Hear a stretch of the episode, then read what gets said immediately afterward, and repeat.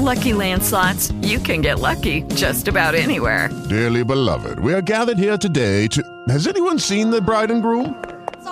Sorry, we're here. We were getting lucky in the limo and we lost track of time. No, Lucky Land Casino, with cash prizes that add up quicker than a guest registry. In that case, I pronounce you lucky.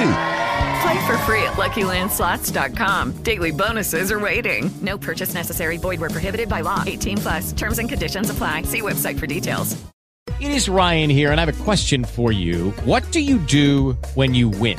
Like, are you a fist pumper? A woohooer, a hand clapper, a high fiver. I kind of like the high five, but if you want to hone in on those winning moves, check out Chumba Casino. At ChumbaCasino.com, choose from hundreds of social casino style games for your chance to redeem serious cash prizes. There are new game releases weekly, plus free daily bonuses. So don't wait. Start having the most fun ever at ChumbaCasino.com. No purchase necessary. VGW Group. Void where prohibited by law. See terms and conditions. 18 plus.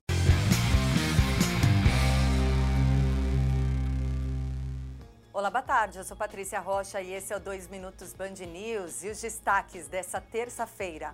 A Comissão de Constituição e Justiça do Senado deve votar ainda hoje o texto da reforma tributária. O governo está otimista com a aprovação, ainda mais depois de fechar acordo para aproveitar emendas da oposição no texto do relator. O relatório é do senador Eduardo Braga e prevê benefícios a alguns setores da economia com a redução de impostos. E a ata da última reunião do Comitê de Política Monetária do Banco Central, que ocorreu na semana passada, decidiu por um corte de 0,5 ponto percentual na taxa de juros Selic para 12,25% ao ano. Segundo o comitê, o que o comitê avaliou, esse é o ritmo apropriado para manter a política monetária contracionista necessária para o processo desinflacionário. O comitê explicou no texto que analisou diferentes cenários caracterizados por diferentes trajetórias nos ambientes domésticos e internacionais.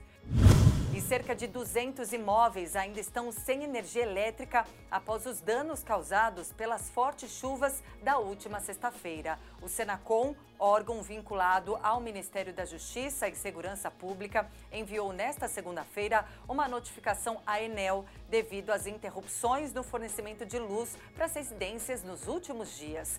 O Ministério Público de São Paulo informou que um processo de investigação será aberto para apurar a possibilidade de omissão por parte da empresa nas ações de emergência para o restabelecimento de energia elétrica. Esse foi o 2 Minutos Band News. Não perca a próxima edição às 19h.